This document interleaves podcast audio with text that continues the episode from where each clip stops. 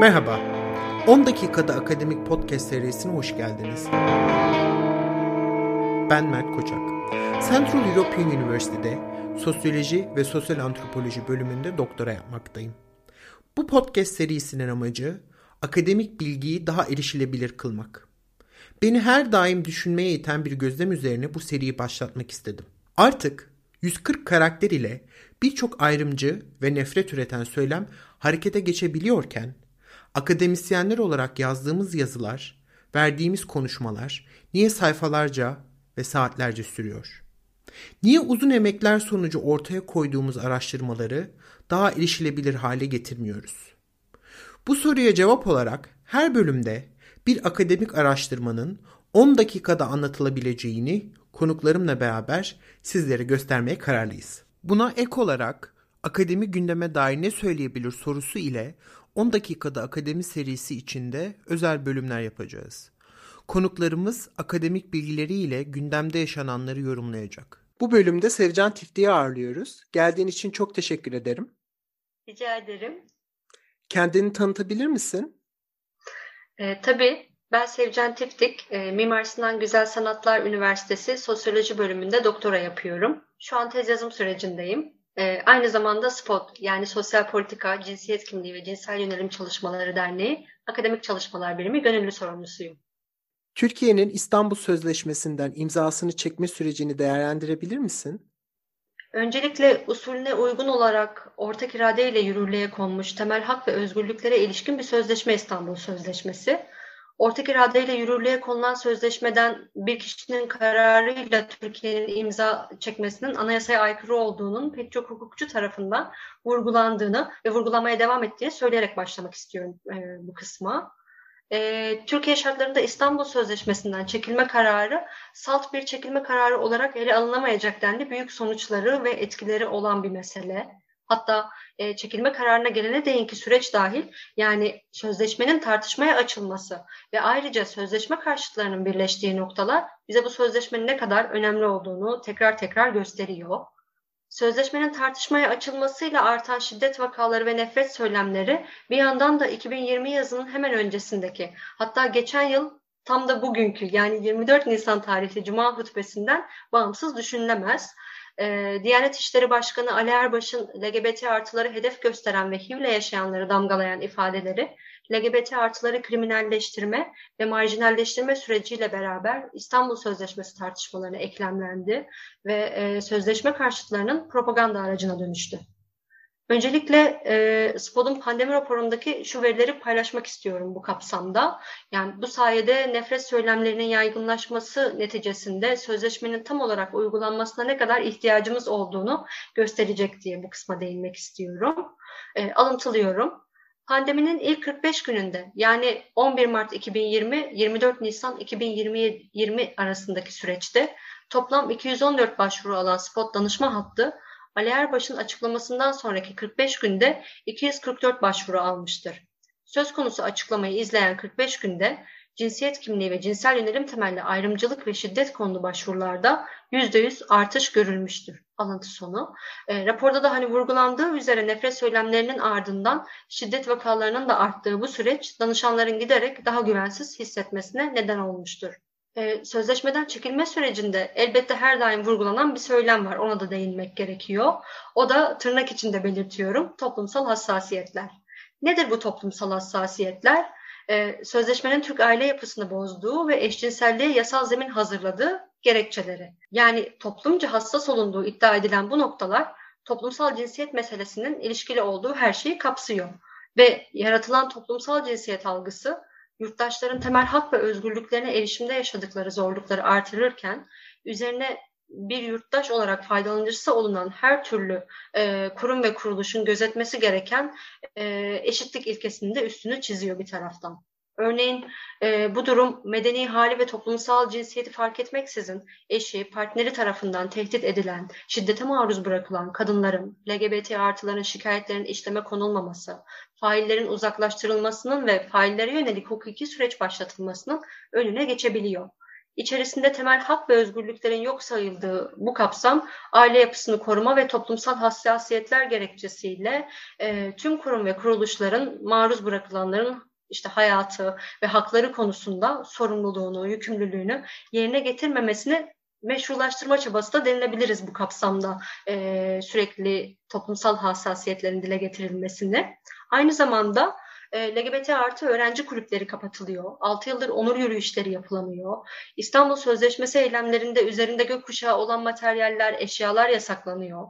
Hem İstanbul Sözleşmesi eylemlerinin ardından eyleme katılanlar takip ediliyor. Hem de 8 Mart Feminist Gece Yürüyüşü'nün ardından gece yarısı ev baskınlarıyla kadınlar gözaltına alınıyor. Bunların hiçbirisi toplumsal cinsiyet ve sözleşme tartışmaları kapsamında birbirinden ayrı düşünülemeyecek noktalar. Nitekim gökkuşağı bayraklarının materyallerinin yasaklanmasının, LGBT artı etkinliklerinin, onur yürüyüşlerinin ve feminist gece yürüyüşünün yasaklanmasının hukuki gerekçesi olmadığı da hukukçular tarafından sıkça vurgulanıyor. Özellikle sözleşmeden çekilme sürecindeki tartışmalarda ve e, kararın açıklanmasının hemen peşi sıra LGBT artı olmanın ve LGBT artı odaklı hak savunuculuğunun bir terör ismi gibi kullanılması marjinalleştirilmeyi çoktan aşan bir hamle haline geldi. E, elbette bu neden Türkiye'nin LGBT artılara yönelik nefret suçlarında dünyada üçüncü ve Avrupa'da birinci sıradaki yerinin yıllardır değişmediğinin de bir göstergesi. İstanbul Sözleşmesi tartışmaları paralelinde, paralelinde LGBT artılara yönelik baskının artmasına dair daha detaylı bilgi için e, Banu Tuna'nın Kırmızı Şemsiye Cinsel Sağlık ve İnsan Hakları Derneği'nden avukat Evrim Demirtaş ile e, Hafıza Merkezi web sayfasındaki söyleşisine bakılabilir. Yine e, Spot Hukuk ve Adalete Erişim Alan Koordinatörü Avukat Hatice Demir'in Kaos GL ve Beş Harfler sitesindeki yazılarına bakılabilir. Ve son olarak da Spot'un pandemi raporlarının yanı sıra LGBT artıların 2019-2020 yılındaki hukuki mücadelelerini ele aldığı LGBT artıların hukuk gündemine içeriden bir bakış adlı yayına bakılabilir bu konuda detaylı olarak. Ee, peki sence bu süreç sivil toplum örgütlerini nasıl etkiledi ve etkilemeye devam edebilir? Sivil toplum diğer alanlara göre toplumsal cinsiyet, e, çeşitlilik, kapsayıcılık, eşitlik, ayrımcılık ve şiddet meselelerinin daha fazla sorgulandığı bir konumda duruyor. Örneğin toplumsal cinsiyet, cinsel yönelim, işte bedensel ve deneyimsel çeşitlilikler gibi pek çok meselenin daha fazla sorgulandığı bir alan sivil toplum alanı. Nitekim e, sivil toplum alanında farklılıkları görünür kılarak çeşitlilikleri alan açıyor haliyle. Peki bu ne demek? E, cinsiyetin ikili olmadığı, toplumsal cinsiyet rollerinin örneğin kadınlığın tek tip olmadığı, birbirinden farklı kadınlıkların olduğu, farklı rollerin ve deneyimlerin görünür kılındığı ve bu çeşitliliğe alan açan bir yer e, olduğu anlamına geliyor sivil toplumun.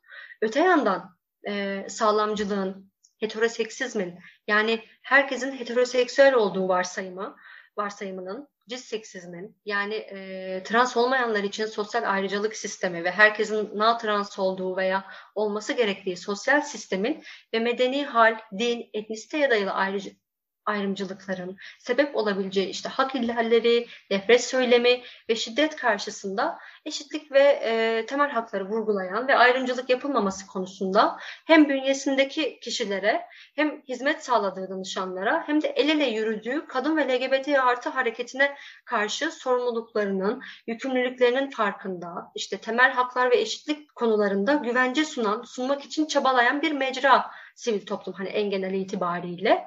Bu bağlamda doğrudan İstanbul Sözleşmesi'nin dördüncü maddesine bakacak olursak, e, sözleşmede cinsel yönelim ve cinsiyet kimliği, sözleşmenin temel haklar, eşitlik ve ayrımcılık yapılmaması başlıklı dördüncü maddesinin üçüncü fıkrasında şöyle geçiyor.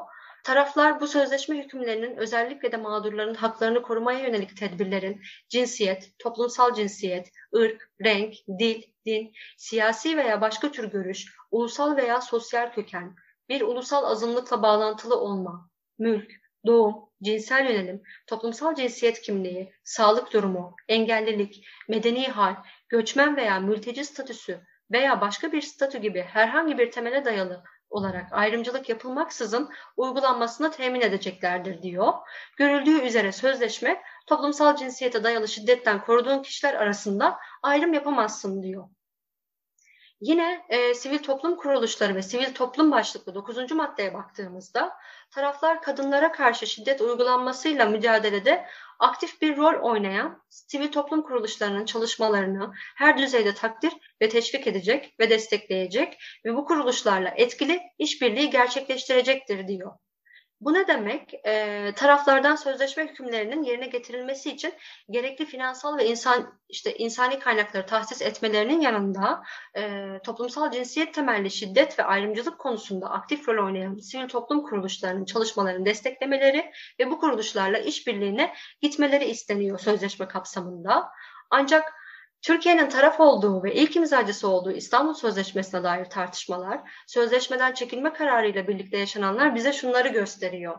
Yani Türkiye'nin sivil toplum alanı ve el ele ilerlediği kadın ve LGBT artı hareketiyle bırakın bu konuda birlikte hareket edilmesine sivil alana kulak tıkandığını, sivil toplum alanı üzerindeki baskının artırıldığını, sivil toplumun hedef gösterildiğini, Taksim'deki LGBT artı derneklerine saldırı planlayan IŞİD tehdidini, hak savunucularının gözaltı ve tutuklamalarla yıldırılmaya çalışıldığını, derneklerin kapatılmasıyla ve kapatılma baskısıyla sivil alanın daraltıldığını görüyoruz.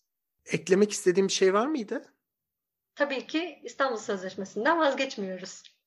Çok teşekkürler e, değerli bilgilerini ve deneyimlerini bizimle paylaştığın için. Rica ederim. Sevcan'ın araştırmalarını merak eden dinleyicilerimiz bölümün altındaki linke tıklayabilirler. İyi günler. Hoşçakalın.